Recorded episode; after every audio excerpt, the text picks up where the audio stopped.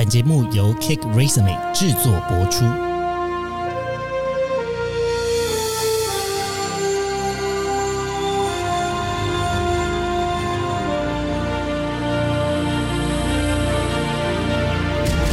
欢迎来到职涯探险，我们将固定在每周分享职场与人生的真实现场，图鉴各种职场生活丛林中的经验故事。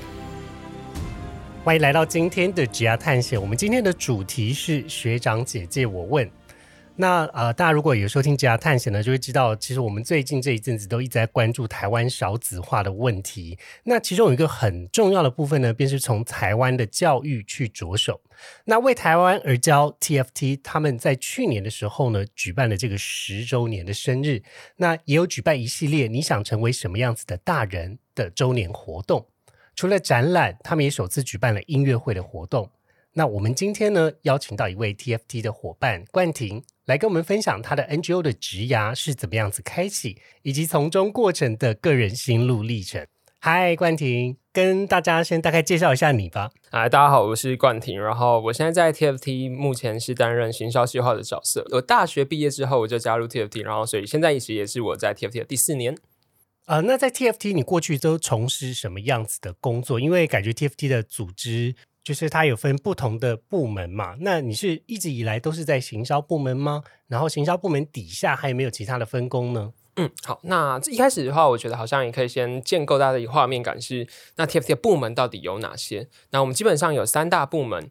第一大部门呢，它其实就是整个组织在营运上，那它可能会需要人事的管理啊，或财务的管理等等的，那这个叫做营运管理部门。再来呢，就是 NGO 组织，它本身就会需要对议题的倡议，或者是吸引更多人来关注这个议题，所以我们有一个部门叫做影响力发展部门，它是专门在对外说故事的。那我刚好从一到四年都是在这个部门当中。另外一个部门则是 TFT，呃，其实我们想做的事情就是培育老师进到就是高需求的现场，那所以有一个部门就专门在做这些老师的培育的。那这叫做领导力发展部门，对，所以是总共这三个部门。然后我第一年到第四年都在影响力发展部门，这样。那我工作的内容其实可以拆成三个阶段来讲。那第一个阶段是我因为应届毕业就加入 TFT，所以那时候组织就蛮希望说，哎，我借由我这个应届的身份，那去多接触像大学生这样的族群。所以我加入工作的第一年，其实基本上就是会负责像有时候那种就业博览会的摆摊，然后或者是校园活动的接洽。那甚至是做一些可能我们本身会做志工或实习生的招募的活动等等的，对。那呃，第一年之后，其实二三年，我觉得在 TFT 混口饭吃的技能，其实基本上就是文案或是企划，对。所以在这个过程当中，我也当过我们的社群小编，然后或者是去做 Pocket 的制作人。那甚至是做呃过程中有做过一些策展或者是线上线下活动的企划。那现在第四年其实刚好也因为职级上有调整，所以我除了本身可能还是会参与一些文案或者企划的制作之外，其实也会花更多的时间在可能团队经营管理或者是说在做一些策略的规划。这样，嗯，了解，感觉是也算是蛮全方位的。因为如果以在一般公司的职位来说。呃，一到四年可以有这样子跨度的转换，那可能要非常积极的争取才有这样子的机会。因为我们人少了，所以就是一个人当两个人用。没有没有，我觉得这个就是不同呃，在不同的公司或是不同的组织会开启不同的这个分岔路啦。对那本来就是大家在不同的组织会有不同的学习。嗯嗯嗯。过去你的所学是什么呢？然后以及在什么样子的契机，你去选择加入 TFT 的这个组织呢？嗯呃，我大学其实是念。经济系的，然后，嗯，那我也先聊一下为什么选择经济系好了。其实原因很单纯，是因为我小时候就觉得长大工作就是要赚钱，所以那时候就是先以我是台南人，所以就觉得啊，我就念考台南一中，然后念成大的电机，然后去南科当工程师，好完美。然后那这样就到国中，我还是很认真念书，但总之上了高中，我就发现我的物理化学真的不行。真的啊，对对，就会被当的那一种，所以我就当不了工程师，那更别说哎，当医生也也考不上。所以后来就这样三去法之后，觉得哦，那我想赚大钱，文主能赚大钱，基本上就是商商管学系。对呀，对，所以那时候才念了经济系。这样，那其实做完这个决定之后，我在大概大一的时候都还是很认定说，哦，没错，我就是要之后想要在那种一零一的高楼啊，然后穿西装打领带，就是高薪白领阶级，但。那个时间，我觉得有一个蛮特别的转捩点，是我去修了社会学的课。那虽然说社会学的课程，它的背后的原因也蛮白痴的，确实是我觉得哦，念社会系的人讲话都好有内涵，然后我也希望说我当个有内涵的人，我就说社会学课。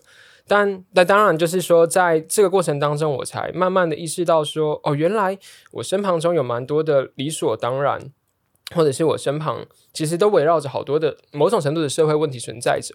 然后我自己看到这些社会问题，我也会想起，就是诶，我可能国小或国中，呃，身旁的朋友或同学，甚至是自己，那我就看到这些不平等的状况之后，我就慢慢的去思考说，所以我在做职业选择的时候，赚钱真的是最重要的事情吗？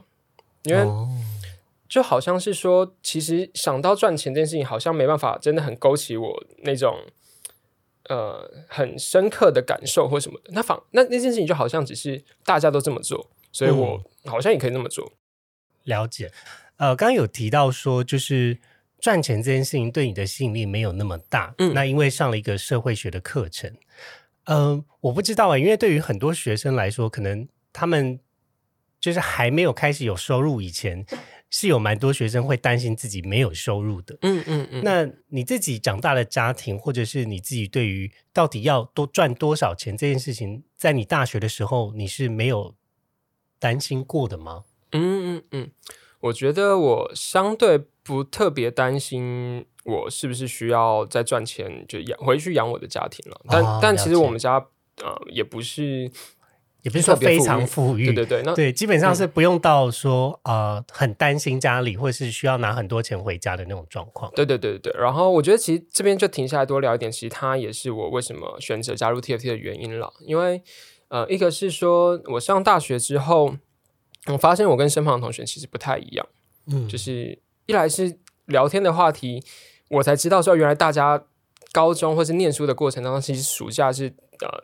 大家的家人会一起出国去玩的，然后大家可以很畅谈，就是啊，日本哪里好玩，美国哪里好玩，机票怎么买比较便宜。但对我来说，我其实在我大三之前，我搭过飞机的经验就是去澎湖。嗯嗯，对，然后这是一个落差，就我发现说，哎，台大其实是一个资源真的很多的地方，但怎么好像资源很多的地方都是给本来就有很多资源的人去？嗯，那这件事情其实让我蛮冲击的。那另外一件事情也是说。嗯，在我小的时候，我的父母都会跟我说：“你以后长大要好好念书，不要像我们一样那么辛苦。”但我发现我身旁的朋友，他的爸妈不一定都是这样跟他说的啊！真的吗？他可能比较像是说：“啊，你以后就念什么什么，出国念书，念什么科系，然后回来就接班。”就是好像那个人生的路线都已经先被规划好。对对对，被规划好。那甚至是说那种就好像是：“哎，你就是负责接班，然后或者是哎，你就像呃爸妈一样，就是念。”律师啊，或者念医生这样等等，你就会过得日子很好。然后就也发现说，哦，确实好像在教育这个过程当中，有很多不平等在发生。就即便一个人很努力，但好像他会在先在受到他先天的环境所影响。嗯，那对我来讲，我觉得我是运气很好，是因为我的家庭虽然不富裕，可是至少我在念书的过程，我不太需要去额外去呃帮忙摆摊啊，或者是去帮忙打工，或者是我的。父母其实还是有很多心力可以照顾我，然后所以我才可以就一路就很顺利的念到这念到大学这样。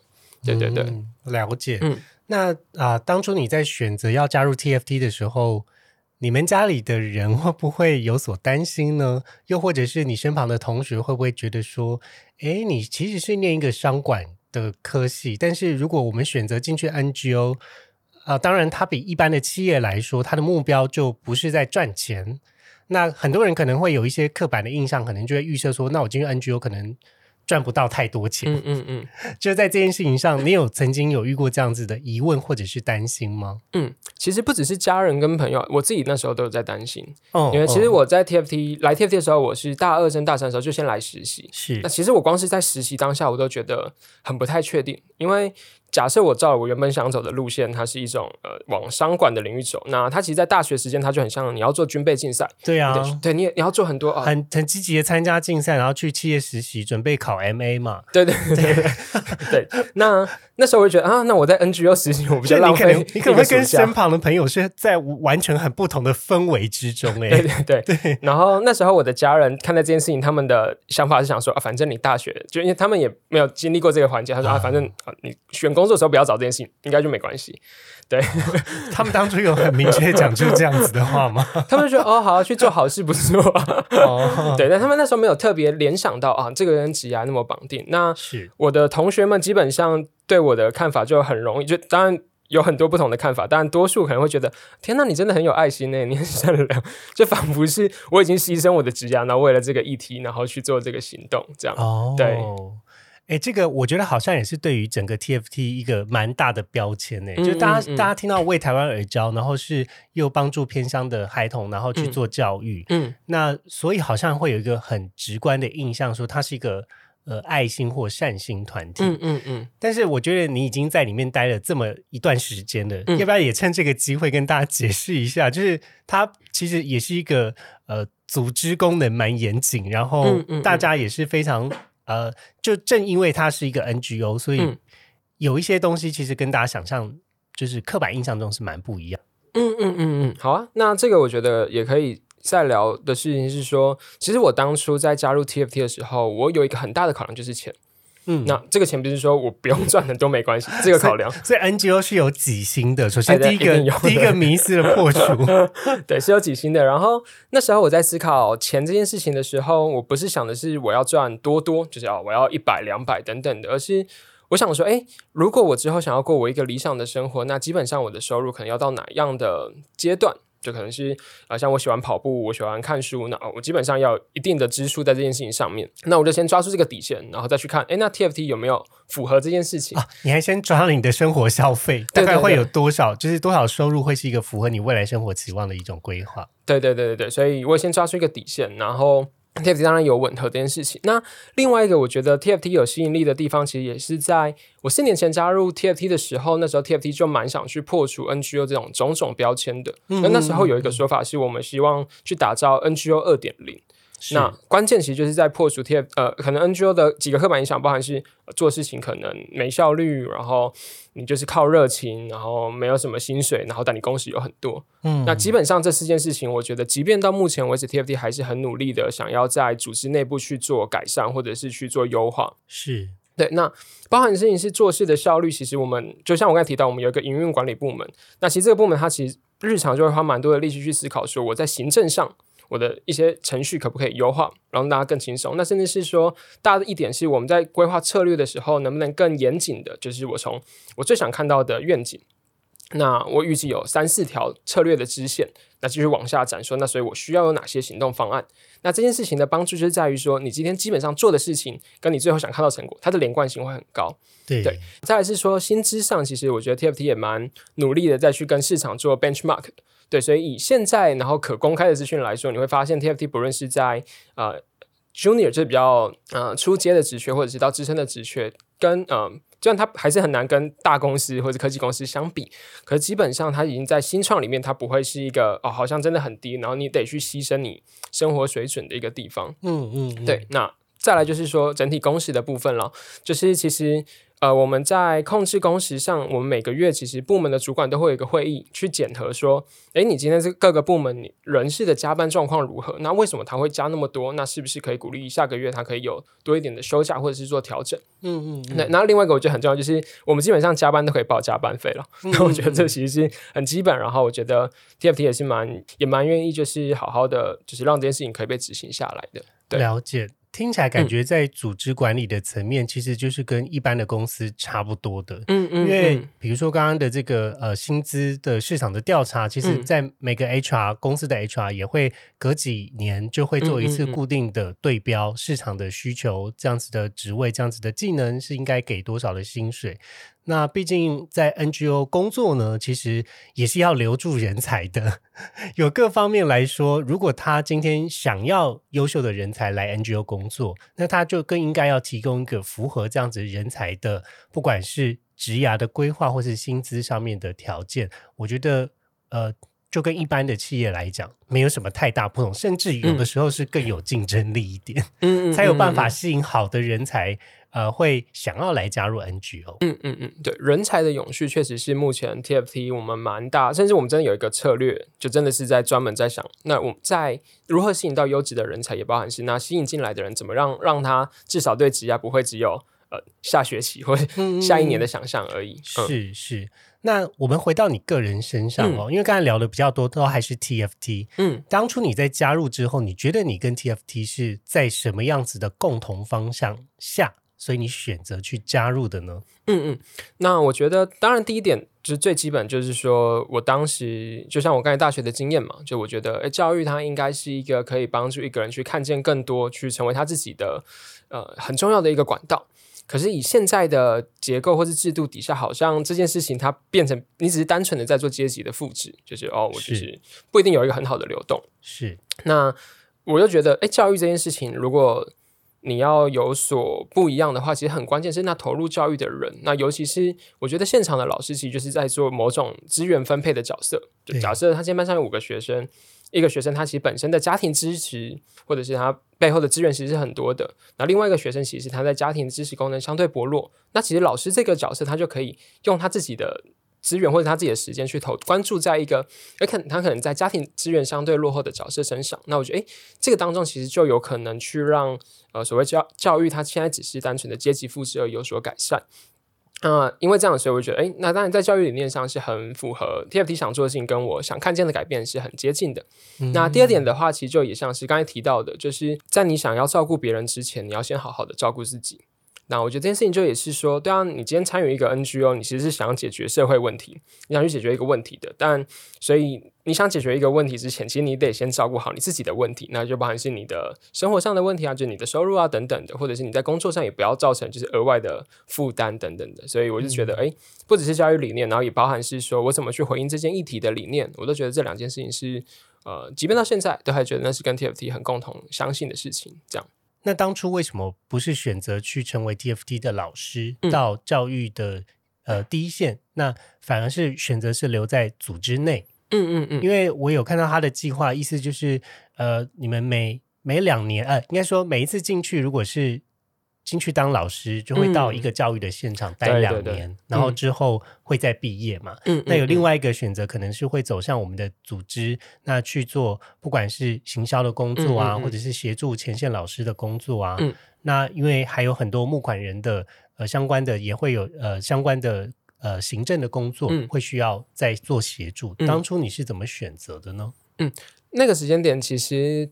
这个选择做的蛮单纯的，因为虽然其实我大学的时候也蛮想去 TFT，就是投入这个计划的，但这只是因为我那时候有要当兵的关系，所以如果我要申请计划的话，我其实得等我当完兵然后，对他基本上就是在隔年的事情。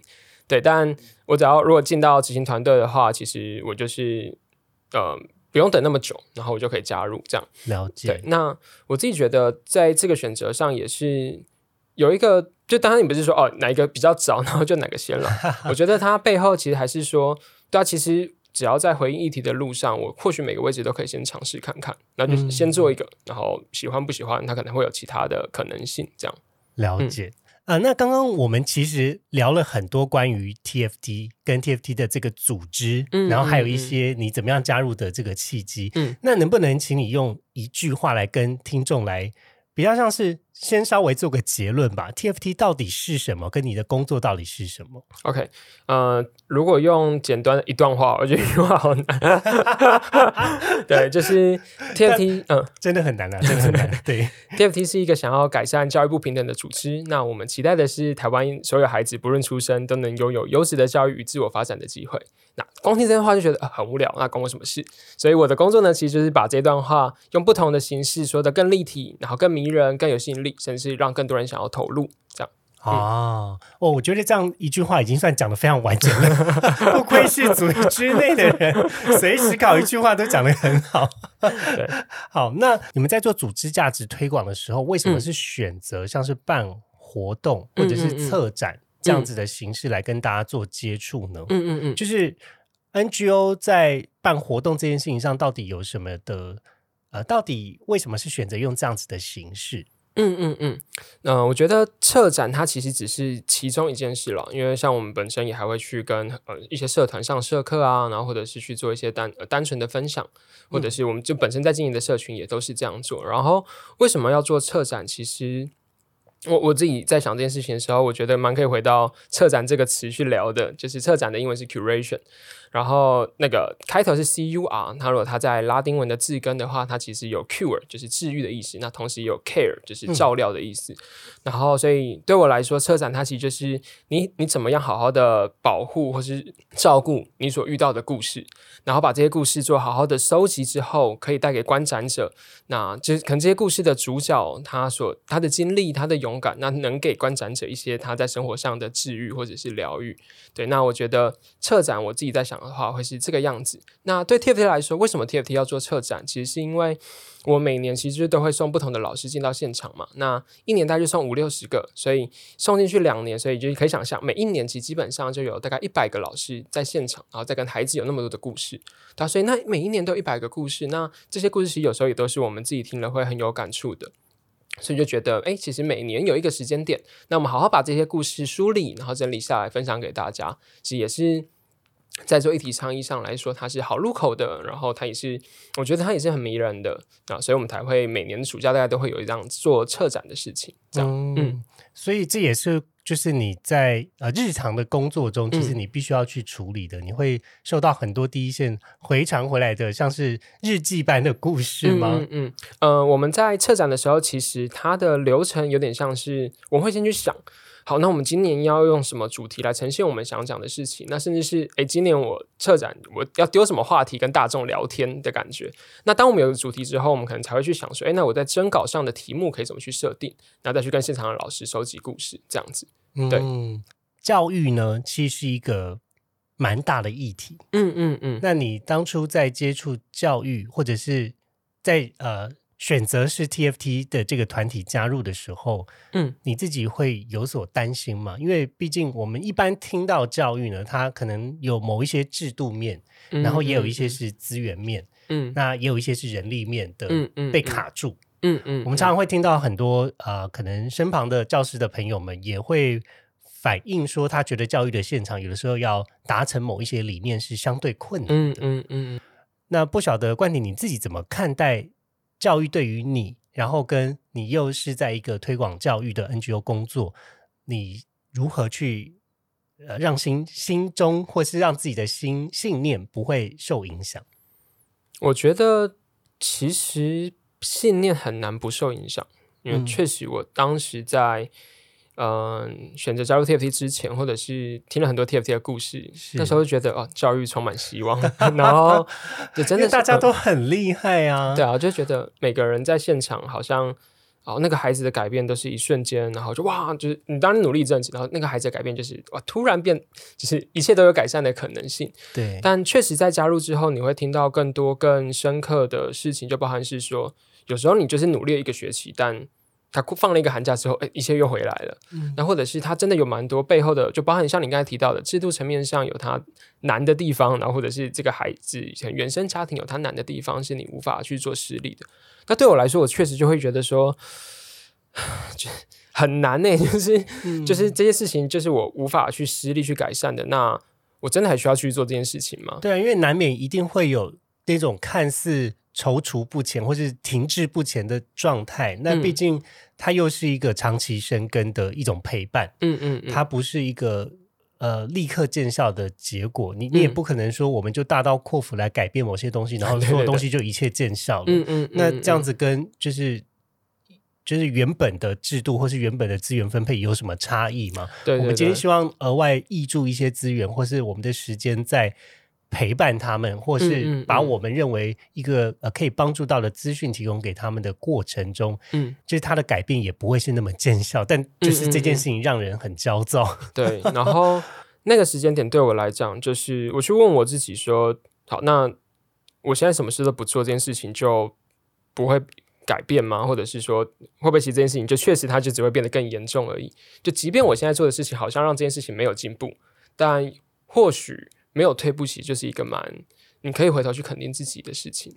嗯，对。那就在我们组织内部都会流传一个寓言，小寓言故事，其实就是有一天所有的海星都被冲到了岸上面，然后有一个小孩子他经过的时候，他决定把一个一个海星丢回海里，即便那个沙滩其实已经遍布了几千几百个海星在上面，他还是决定每天都去捡一个，每天都去捡一个。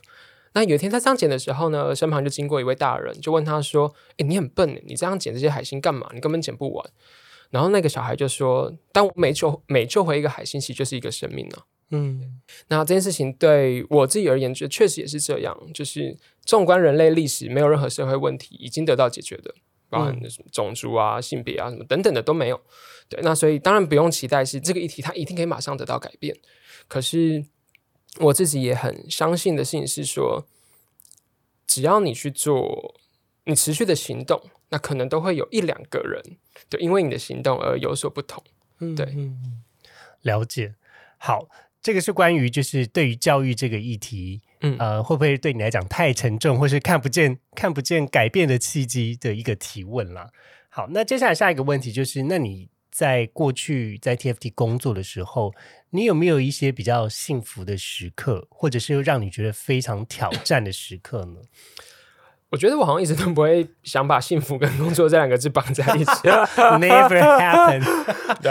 等一下，我要先讲哦。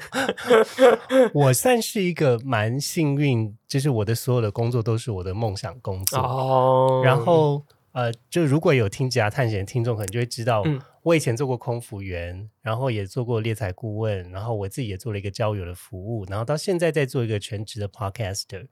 其实我觉得每一个工作刚好都是那个时候的我的 dream job。嗯，嗯所以有些嗯时刻确实我啦我啦，嗯就是真的有一些幸福时刻发生，所以我才会呃问出这样子的问题。嗯嗯嗯，对对 对，但当然我我还是得说几句主持的好话，没有 没有没有这个压力。但我觉得，与其谈幸福啦，因为我觉得幸福这件事情对我来说，我可能它会比较容易发生在我跟我的伴侣，或者是我跟我家人相处的时刻，是我就会觉得，哎，那是一种幸福。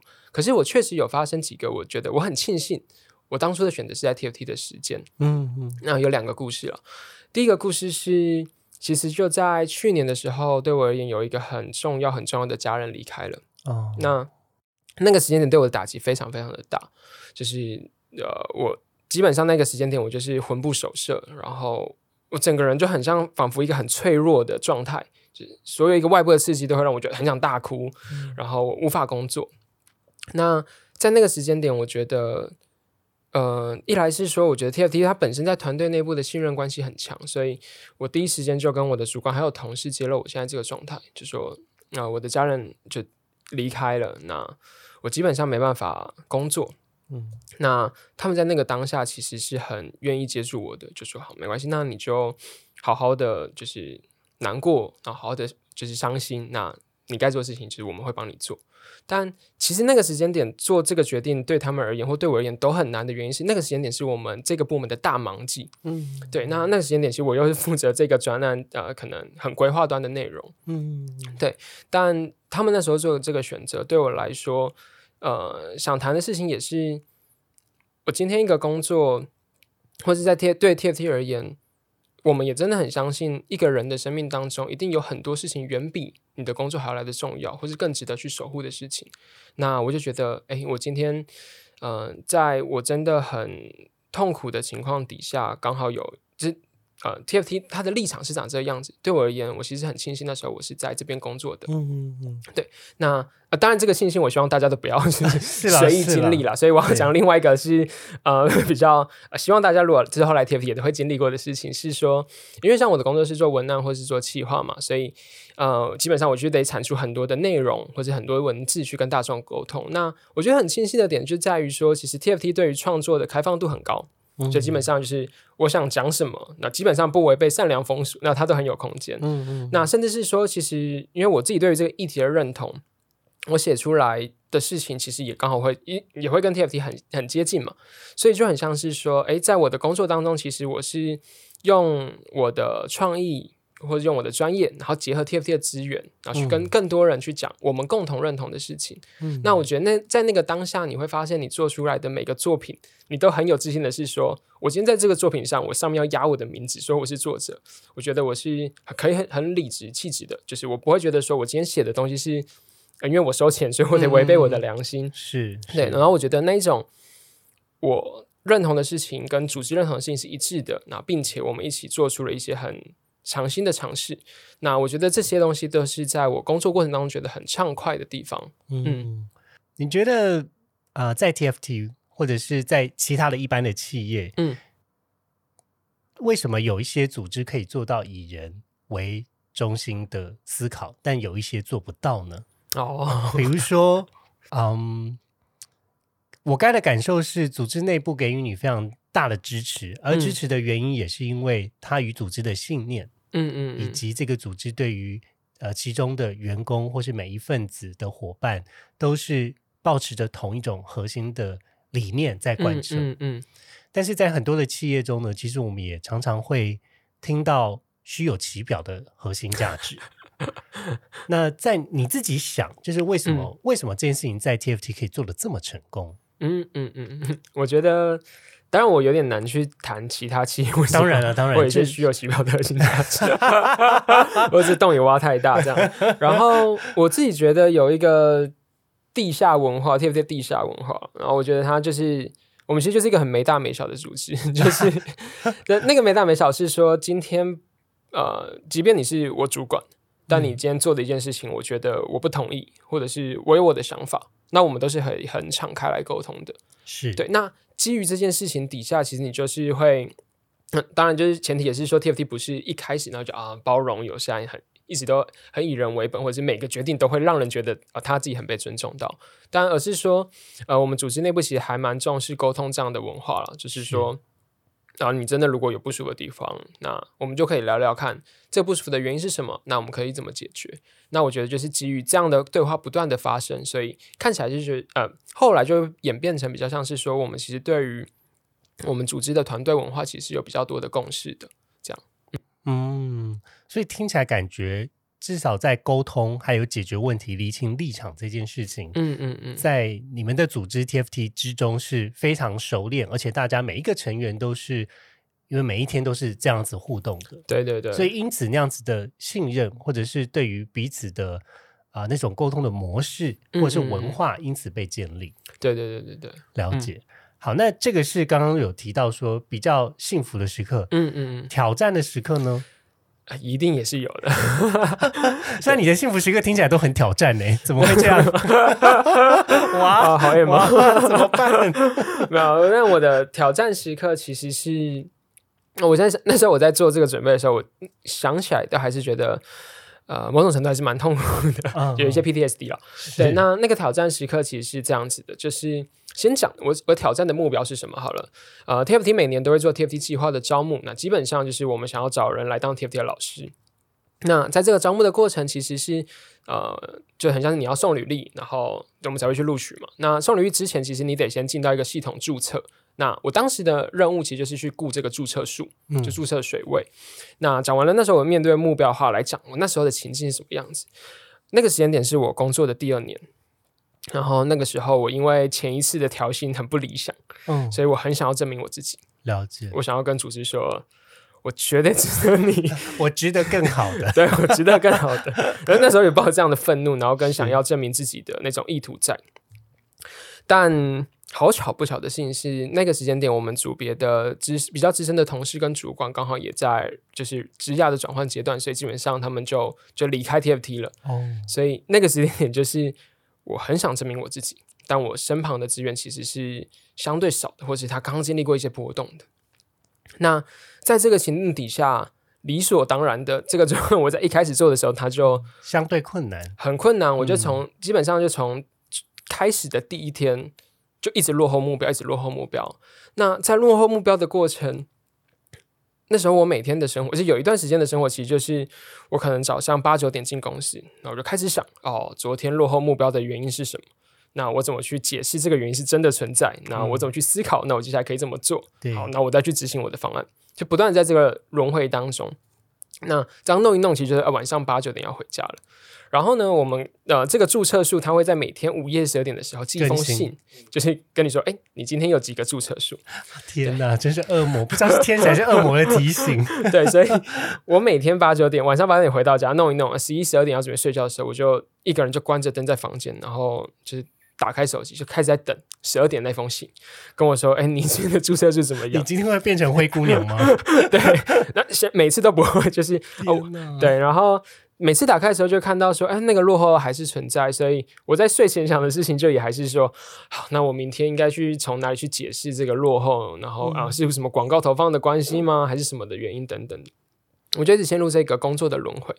那在这个轮回当中，其实它本身是你生理生理上很累，因为你一直工作之外，其实心理上也是非常耗竭的。非常内耗啊。对，因为就像是那时候我的状态就是，我好想证明我自己我可以，但你那时候的结果就是，哎，你真的做不到这件事情。所以那个时间点就是你会有一种你在开一台车，然后你发现那个仪表板的指数它还没到最底，所以你就很想踩油门。嗯，即便你今天那引擎已经转到一个不行，然后很大声，嗯应该很燃烧的阶段，你还是觉得我再踩一点油门，我再踩一点油门看看好了。然后另外一方面，其实也是说，其实即便我那时候相资源相对缺乏，可是我的呃部门的主管其实还是很积极的去想办法，呃，怎么样舒缓这件事情。所以过程当中其实有找了蛮多的协助啊，包含一些兼职的伙伴，或者是找在更之前的主管协助我，就有点像当 mentor 的角色。嗯嗯，但就有因就又因为这样子的资源，就让我更觉得说，那我要表现的更好。对我要表现的更好，嗯然后甚至是我都已经拿那么多资源了，我还做那么烂，就是那不就更糟糕吗？那这件事嗯情之后有什么转折或者是转机出现吗？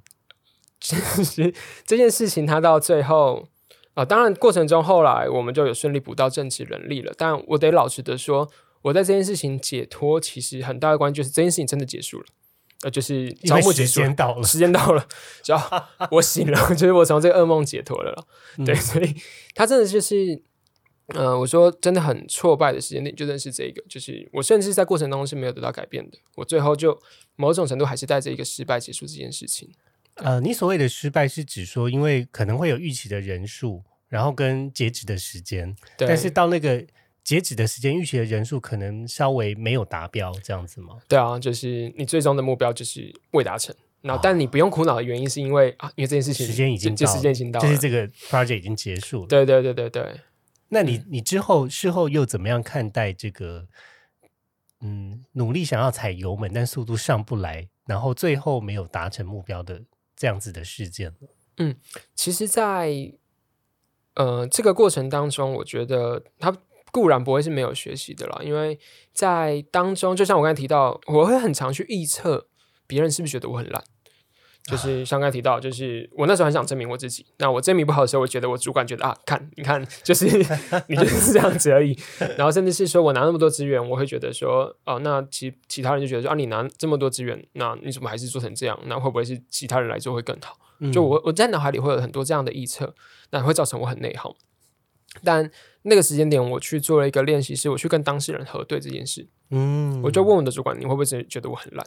对或者是我就跟他说，我真的觉得我很烂，那你觉得吗？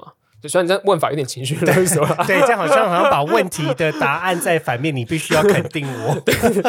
虽然是这么做，但我觉得那个对我来说很大的关键是，我想避免我不断的去想别人想我很烂这件事情。那那些当事人怎么回答你的呢？那当然，他们就会说，呃，不会，我觉得你做的很好。对啊，但当然就是那个当场一定不是这样回答的，你要好好，你要好好重重现哦当时带。去脉络了。对对对，其实我觉得那个时间点是，我就问我的主管说，我跟我主管说，我觉得我最近真的好累。嗯除了我觉得我目标真的没有达成之外，我也觉得我也很担心大家会不会觉得我是一个不好或是不合格的员工，因为我做的事情就没达标，我还拿那么多资源。但那时候那个主管其实对我来跟我说的事情，其实就也是说，其实以他的视角来看，这件事情就真的很难。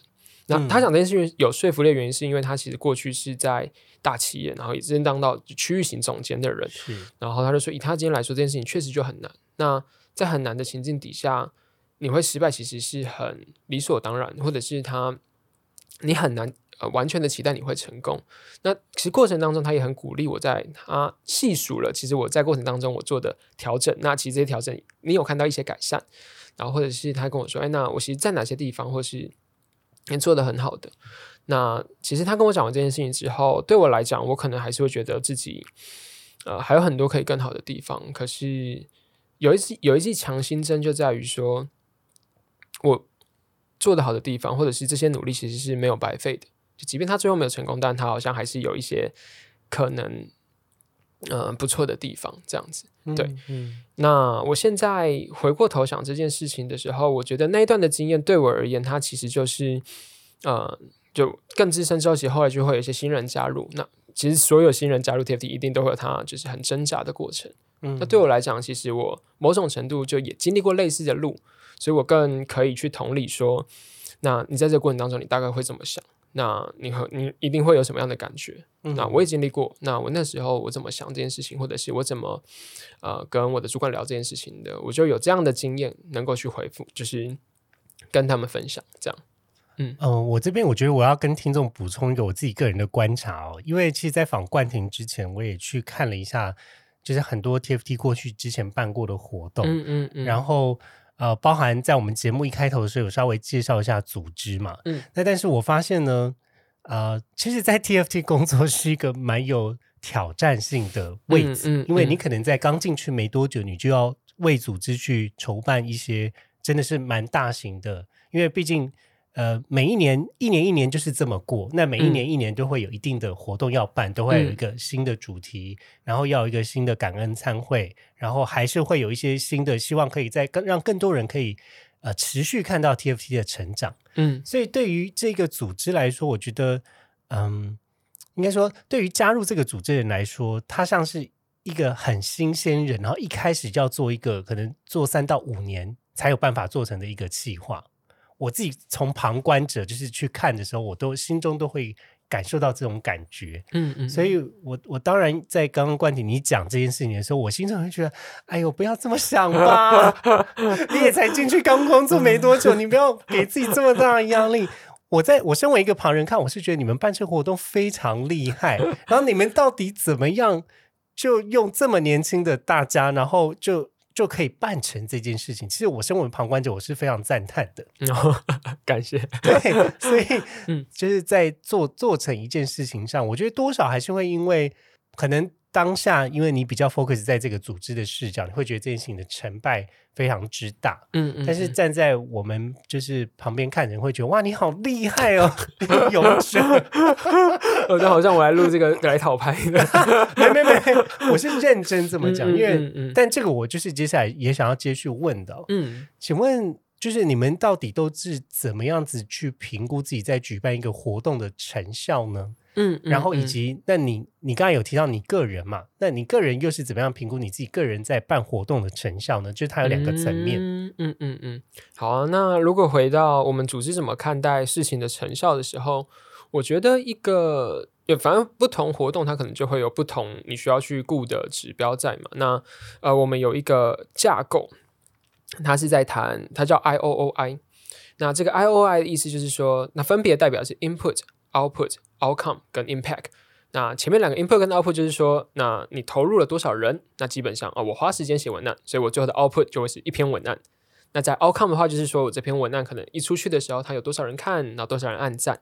那在 impact 的话，它其实就有时候会落到比较抽象的，是说那有多少人可能因为这个文案而认同你，然后甚至是想要加入 TFT 等等，有这个大结构在。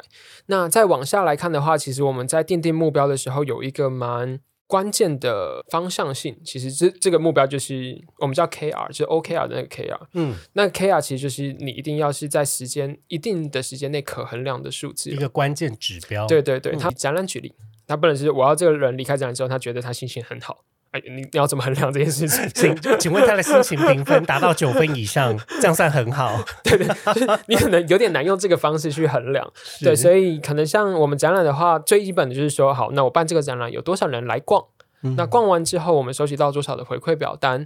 那多少回馈表单里面有多少人他表示他呃更认识 TFT 也好，或是更认同 TFT 也好？那其实这些就是我们在展览当中最基本会去看的事情。那当然，在后续我们也会再去 mapping，就是说。诶，那我后续在做志工啊，或实习生，甚至是计划的招募的时候，有哪些人其实他过去有参加过我们的活动？嗯，那或许这也是我们活动影响力的一种评估。是那这是从组织层面来看。那对我来讲，个人呃怎么去思考目标这件事情的话，我觉得我比较随性一点，就是、嗯嗯第一个当然就是说，呃，组织的目标也还是我的目标，所以这个东西我还是要去追。可是对我来讲，我一直在做这件事情的时候，我去设定的事情都可能更像是说，那我在执行的状态上，我是不是能够就是顾好我自己的身体健康的，就是因为我啊、但这个有个脉络，就是我过呃大概工作一二年的时候，呃，应该跟工作无关，但总之生了一个病。然后那时候我身体状况就没有很好，所以我现在就还蛮重视自己的身体所以，可那个目标就是说，那我希望在这个过程当中，我不要 burn out，嗯我要想办法是说我怎么样量力而为。我知道我可以做到哪里，那那这件事情就是我想做的事情，对啊。那甚至是说，其实像办展览这件事情，我都觉得他办成，然后有一个人来看，我都觉得很感动。虽然这件事情它呃，我不能这样跟组织说，啊这是我的目标啦。可是对啊，对我来讲，那个核心概念其实就是说，你很难要求所有人都对你的作品 appreciate 就很很赞叹，然后很是惊艳，然后都被启发。但是你花这些努力，如果可以影响到一个人，那他可能会带着影响力再去影响下一个人。嗯那我乐观的认为，诶这件事情也不赖。对嗯，感觉像是先专注的把自己可以做跟能做的事情都先做好了之后，嗯，剩下的东西我们就暂时先放到一边，对，然后专注的先把眼前的事情做好。对对对对，那当然，呃，其他人的想法跟预期会想要带来的感受，心中还是会受影响。但我们就是看看会发生什么。对对对对，那是个人层面，但当然我还是很 在意组织。嗯当然，当然，对我我只是在想要再重新把那种一个比较个人心境面如何去嗯嗯嗯，不要去那么的烦恼，然后跟对对对帮助你可以把这件事情工作做好的那种路径，想把它描绘出来。对对，嗯嗯嗯嗯，对对对。你自己有想过要离开 TFT 吗？嗯因为啊、其实以你们的这个老师来说，现场的老师来说是每两年就会离开的。嗯嗯嗯待完这两年之后，大家可能会各自走向不同的地方。嗯嗯嗯，你有想过吗？有。然后其实甚至是我也跟我的主管做过预告，就是说，哎，我应该就做到年底哦。哦，就之前不不不是年现在，不是现在，哦 因为我主管有在听吗？主管还从 podcast 才得知这件事情，没有啦，是之前那个时间点就刚好就是我刚才提到我很挫折的那段时间，对对，那那时候的离开就确实就是一种，就像我一开始想加入 TFT 是我觉得这边它其实是可以照顾好自己，然后也去照顾好工作的地方，但我在那个当下，我觉得我已经照顾好照顾不好自己了，嗯，那时候其实是有想要离开的。就很强的动机啊！那甚至说我已经在准备履历，嗯然后逛 Cake Resume，然后 对，就是逛一些求职平台啦。嗯，对，那那反正后来其实为什么没有离开，其实就只是在我投了履历之后，我发现我人就冷冷静下来了。哦，就是就你那个当下很想离职，我我就那是很后设性来看，我发现我那时候很想离职，我带着是一种愤怒，就是你嗯。为什么要这样对我，然后跟我是不是真的不值得待在这里？是，然后当我投递履历，然后因为你寄履历的过程，你可能都会在写一些为什么你想加入某间公司等等。嗯嗯，然后我就发现我在写的过程当中，我有时候会觉得自己在瞎掰，啊，就是对啊，其实我没有那么想来这间公司，是，我只是想逃避，我只想离开。嗯然后或者是说，哎，其实我找得到理由去这间公司啦，但我在写的过程当中，我不会觉得有一种热血，然后一种发自内心就是哦，我我真的好想去这间公司那种渴望在。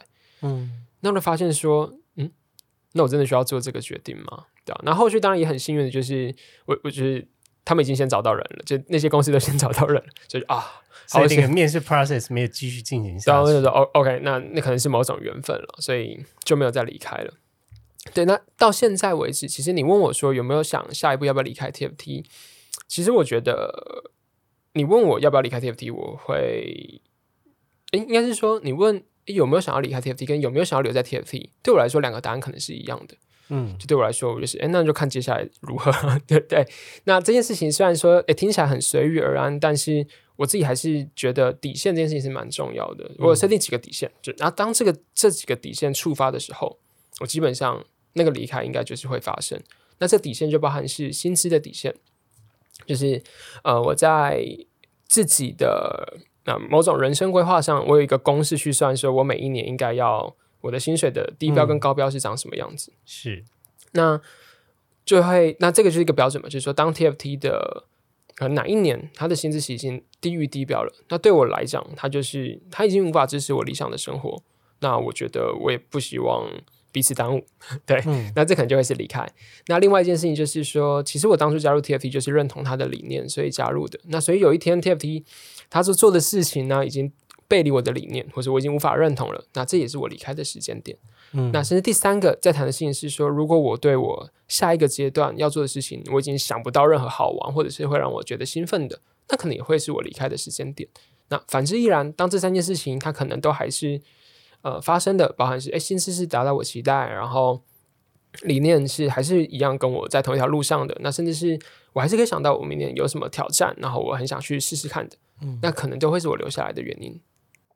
呃，我当初问这个问题呢，其实背后蛮坏的啦。我其实没有问，我没有问过任何一个在职者 问过说你有想过要离开吗？嗯嗯嗯那这个问题我必须得说，背后是有一些小心机 啊、因为大部分人可能会觉得在 NGO 呢是一种有很大的本梦比，就是我对于这件事情的梦想跟热忱。嗯嗯嗯那所以，我接续要问的问题是：你会觉得你的下一份工作，如果有要找下一份工作的话，它嗯必须要符合某一种一样跟 TFT 可以满足你的梦想的这样子的存在吗？就是它它它必须要满足你某一种社会实践的想象吗？嗯嗯，对我来说，以现在我自己去思索工作这件事情的时候，我不，我反而会先从生活这这个层次去想，嗯那我工作要走什么样子。是对我来讲，我想去定义的是我的生活长什么样。那工作它可能是其中的八个小时，三分之一，那甚至是呃，因为工作我的收入再去支持我生活想发生的事。对，那所以在这件事情上，我去思考下一步的时候，你说那这件事情它得不得呃完全符合我呃真的很很热衷、很想做的事情，或是很符合我的理念？我想它可能不一定。因为举例也有可能是说，哎，这份工作虽然我不讨厌，那我也不一定有很完完整的任程在在其中，可是他可能有一些条件是符合我当下的需求的。举例，可能是呃，我一直很想要回台南工作，就是可以花更多时间陪伴家人。那这份工作即呃可能在台南，但它不一定是那么有是使命。感或意义我现在。也有这种想法、哎 好想要回高雄工作。哦，我们都是南部人。对啊、对，然后那在这前提底下，我觉得，诶，那或许这也是一个尝试的空间，对啊，因为我觉得，嗯，概念上有点像是这件事情我没做过，我其实我也不知道它到底是好是坏。嗯然后其实做这件事情，你基本上饿不死，或是对你的生命没有重大的危害或危险，那我觉得 why not？那可能都是可以做的事情啊。嗯对对对，了解，所以他还是比较是以说生活层面也没有办法 match，但梦想嗯这件事情好像并没有因为你在 NGO 工作就放的特别前面。嗯，然后我另外也觉得说，其实你想做的事情不一定只能靠工作来实现。嗯对，，因为像呃，我自己有一个嗜好是跑步嘛，那我会真的就会跑，就是马拉松啊等等的。那对我来说，哎，其实那个也是我的马拉松跑到一个期待的成绩，啊、那也是一种梦想啊。那我有些也可以用这个东西去实践，或者是去完成我想做的事情。那不一定要把自己、呃某种梦想都一定绑住在工作上面，然后再去想那工作怎么实践。嗯，了解。那呃，这个问题呢，比较像是你身旁离开了 TFT 的学长姐们。嗯嗯嗯，但是为什么离开对 TFT 是一个很必然会发生的事情？因为它有一个两年计划嘛，嗯所以一定就会有很多人陆陆续续进来，跟陆陆续续的离开。嗯嗯嗯，我想问冠廷，你在你有观察到大家离开之后，又各自走向什么样子的职涯吗？嗯然后呃，我觉得这个问题可能可以分成两种面向，一个就像是你刚才提到两年，然后它其实就是你进到现场服务现场的两年。对，那你当完老师两年之后，你可能后续的走向会是什么？然后另外一个是我们正职，那正职的话，它呢就是没有年限嘛。对啊，那就是你要离开的时候就离开，这样。对，那呃，我今天可能就会回答多一点是在正职这方面后来的走向，嗯就是说，呃，以我们目前离开的人而言，其实摊开来看，你会找不太到什么共同性质。嗯，对，有人离开之后持续在 NGO 的领域工作，但也有人去金融业，然后也有人去科技业，那、也有人去念研究所，就念博班等等的。那基本上他都是，我觉得他没有特定的分布了。然后他也蛮回到是说，那那个人当下他自己想追求的事情是什么，以及说他在 TFT 里面他所累积到的专业可以怎么样去追求这件事情，这样。嗯，所以大家还是回到一个比较各自的轴心之上，但是听起来感觉是往多项的发展也都是蛮顺利的，因为他不会嗯因为说我今天进去了 NGO 就把自己的职涯走窄了。嗯嗯事实上，我觉得 NGO 应该是一个提升经验值、成长很快速的地方。嗯，我蛮同意的，就是在因为有点像是，如果假设从看履历的角度来看，可能大家不外乎就是你在哪里做哪些事情。那当然，TFT 的 brand name 来讲，它啊不一定有说服力，就是它如果撇除在 NGO 圈了，那其实大家不一定听过，啊，也不知道在做什么事情。brand name 可能不是一个特别能帮助你去求职的。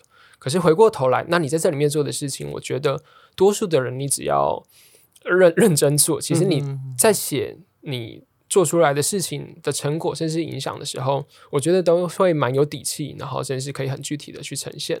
嗯嗯嗯，了解。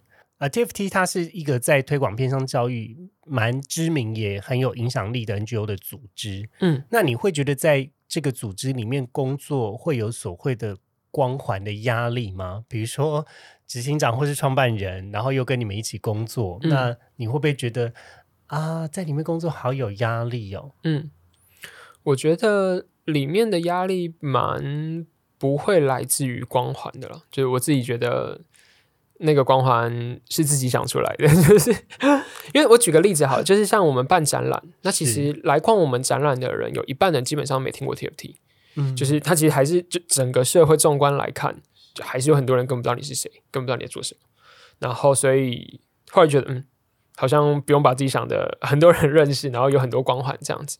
对，但你说在里面会不会对自我的要求很高？我觉得 TFT 里面每个人对自己的工作的要求或者是负责任的程度，我觉得都是高的。嗯，那你确实就是在这个情境底下，你就会有一种，那我也要好好认真高标准宝宝。对对对对对，所以他他的光环不是来自于我设想别人怎么看我，而是说他就有点像是这个团队的文化在，就是你就是得对你的成果负责，然后你得好好的去做。对，那这样听起来好像有点太，好像就是这边什么魔鬼特训班的感觉。但呃，另外一个方面其实也是，呃，我们既然是教育的组织，所以其实也很相信一个人他并不会是一夕之间就长大的，他其实是一个慢慢的历程。所以我们也都会去谈一个叫做 urgent patience，就是急切的耐心，就是嗯你当然可以很渴望你要再快一点去做更多事情，去承担更大的责任，但也要记得，有时候你的长大就不会是一时半刻就发生的。嗯，那过程中，我们其实还是可以去好好的去看待我们做好的地方，做不好的地方，然后也去期待那下一个阶段自己可以怎样更好。嗯，了解。好哦，那我们今天呢非常开心可以请到关婷来职涯探险，来分享这么多他在 TFT 工作的一些心路历程，还有很多个人的故事。大家除了在 Cake Resume 上面搜寻，可以找到这个 TFT 的影响力发展部门的专员的职缺。那如果你们想要了解更多呢，也可以现在就点开单集的资讯的栏位，可以看到呃更多的连接，去了解 TFT 的组织概念跟宗旨。然后我这边也稍微补充一下，就是如果你点开那个资讯栏连接，你会看到底下有一段叙述是，呃，我对加入 TFT 有兴趣。那那边有个表单，你也可以连连留下你的个人资料。那这样子，我们后续不论是现在在做的，呃，即将要推出的后勤招募，或者是未来如果我们有任何的职缺资讯的话，都会再寄信给你通知。好的，那我们今天就非常感谢冠廷来，谢谢你，耶、谢谢，谢，谢，拜拜，拜拜。Hello，大家好，欢迎来到本集最后的你问我答时间。耶又是你问我答的时候。那今天的问题是，同事 没默契，同事摆烂要怎么办呢？同事如果摆烂叫他走啊，好呛。大家有遇过这是真实人生中遇过同事摆烂的时候吗？还没有，我是有遇过，就是组员摆烂了，他是我管的人，然后摆烂。那他是怎么个摆烂法？他的摆烂法比较像是，我就只完成我被交代的事情，然后他完成之后就是其他人都做得非常好，但他就是一直进度落后，一直落后到月底还是落后，所以最后就没有达成。那那不叫做他完成他被指派的事情啊，他是连完成都没完成。哎，对，我觉得摆烂有一个很重要的定义，应该就是你原本预期他应该要完成的东西，但他没有完成。嗯，所以他是连低标都没有达成。嗯嗯，最后被检讨。哦，所以他还是有，他后来有改善，然后继续留下来吗？我们有给他三个月跟六个月的改善计划，嗯，然后最后都没有，所以我最后把他 fire 了。哦，啊，嗯，我之前是遇过说，呃，以为这位同事是能够很负责跟管理自己管理的很好的，所以我就没有认真的盯他的进度，所以我曾经以为他是摆烂，可是其实我后来深入的跟他聊了之后，发现其实是因为他。能力没有相关能力跟经验不够多，所以他不太知道要怎么样去安排他的工作，跟如何把他的进度跟别人分享。啊，对，但是他的表面上看起来很像在摆烂。就是属于那种力有未逮，跑得很尽力，但是表面看起来没有在跑。对，就是你会想说，哎，奇怪，为什么这件事情花这么多时间？然后，因为他也没有主动的跟你分享他的困难，所以你就会想说，哎，难不成是在摆烂吗？嗯，所以如何避免摆烂？第一招，哎，怎么好像变成要教你如何摆脱摆烂的这个标签？好了，没有了。其实我觉得要被不要被认为在摆烂，有个很重要一点就是适时的求助，跟提出你现在的现状，跟你需要帮助，这件事情真的蛮重要的。对，都都已经意识到你会落后，没有办法达标了，那你怎么不早一点提出来呢？大部分人对于摆烂的人，第一个心中的疑问一定是这个吧？对。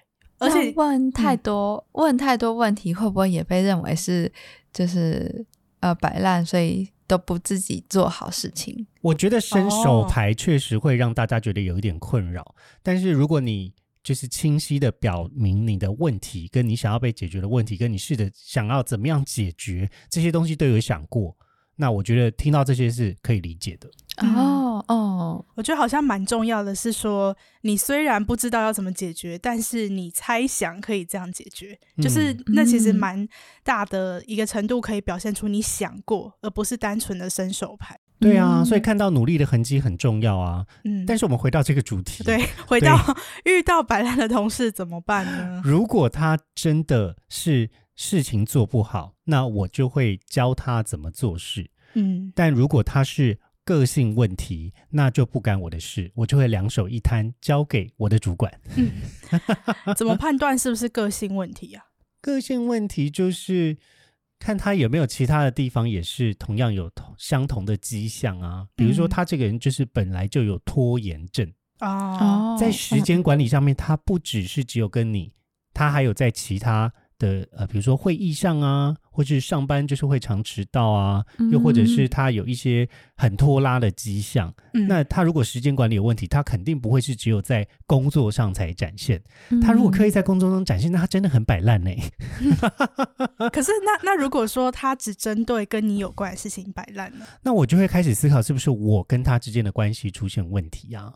嗯，是不是我太呃 demanding，我太要求他？给我死线的这件事，又或者是他对于我们之间沟共事的这个默契跟期待，是不是有可以再沟通的地方？嗯，啊，这时候应该要啊什么？没有，因为我刚刚想到，呃，不会是关于我吧？没有，没有，想说可以说，没有关系哦。不是，克莱尔先讲好了。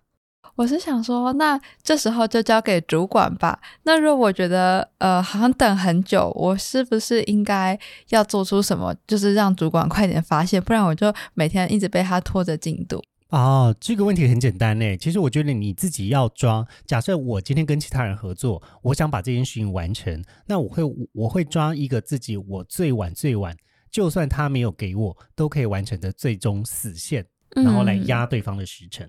哦，嗯，那当然，在这个时辰中也会有跟主管求救的时辰。嗯，就是那个时辰要估得非常的保守，所以有的时候如果真的很忙，那可能就没有任何的缓冲时间。那这个时候可能就是要死大家一起死。哎，真的，你你知道我刚才 哈就是在哈这个，因为我之前曾经听过，就是呃有人在讨论这个议题，然后有其中一方的说法就是说，那你就让他死一次看看。对啊，他就会知道。我们就看灾情有多惨重喽。可是可是我觉得很难呢，就是因为。通常他会死，你也会跟着一起死啊。我觉得心脏还没有那么大的时候，比较年轻的时候会很怕就是爆炸这件事情。嗯，但是稍微年长的心脏比较大颗了，我就会还是会事先先把所有的事证跟物证先留清楚，然后等这最后爆炸责任厘清的时候，我会把证据交出去。啊，这是一个聪明的做法。对，我们就交给这个包大人来诊断。所以你还是会让他爆炸？我会啊。啊。我可能还没有到那个程度，没有，因为我觉得就是要让别人学会一件事情，要在对的时间跟由对的人来讲。嗯，如果今天我不是在那个位置，我不该讲这样子的话，我太用力去做这件事情，其实有时候会适得其反。那既然它不是一个我必须要担心的问题，那我有看见了，我也反应了，我也试着去努力了，那我觉得对于我来说是，呃，我不会有遗憾。嗯嗯，那当然，你你要说我我要不要接受这个东西，要不要爆炸？当然，我还是会选呐。嗯，我觉得如果这个东西是我非常非常看重，我当然不会让它爆炸啊。但如果就是 OK，那是由他发起的，那我已经尽尽好我的责任，但最后没有成功，那可能这件事情上，我相较之下，我就会比较愿意放手。嗯，可是如果说主管就责备你说，哎，你明明有看到问题，为什么没反应？要让他直接爆炸？那我会跟主管说，我在什么时候有跟你讲过，说我需要帮助。所以你会做到告知需要帮助，一定会一定会告知，一定要做。大家不要以为你们在职场中这边耍小脾气就可以解决问题。怎么办？你你脑中是有人？有啊。我觉得刚 Harry 讲到一个蛮重要的点，就是说，呃，等一下我忘记我要讲什么。你是讲说放手吗？还是是说让主管知道？呃，就跟你说了放手，不要。哎，我最近在听 Energy 的歌。这个要剪进去吗？Clear 尴尬。哎，Clear 知道 Energy 吗？我是不是讲了很多东西都不知道，所以你不知道书哎。哎，你拿书为举例哦？牛奶，托罗吗？还有一个叫托罗吗？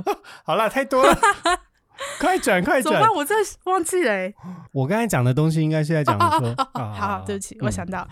就是要主动告知这一块，然后不要放马后炮，因为放马后炮很容易，但是放马后炮的人就是你的。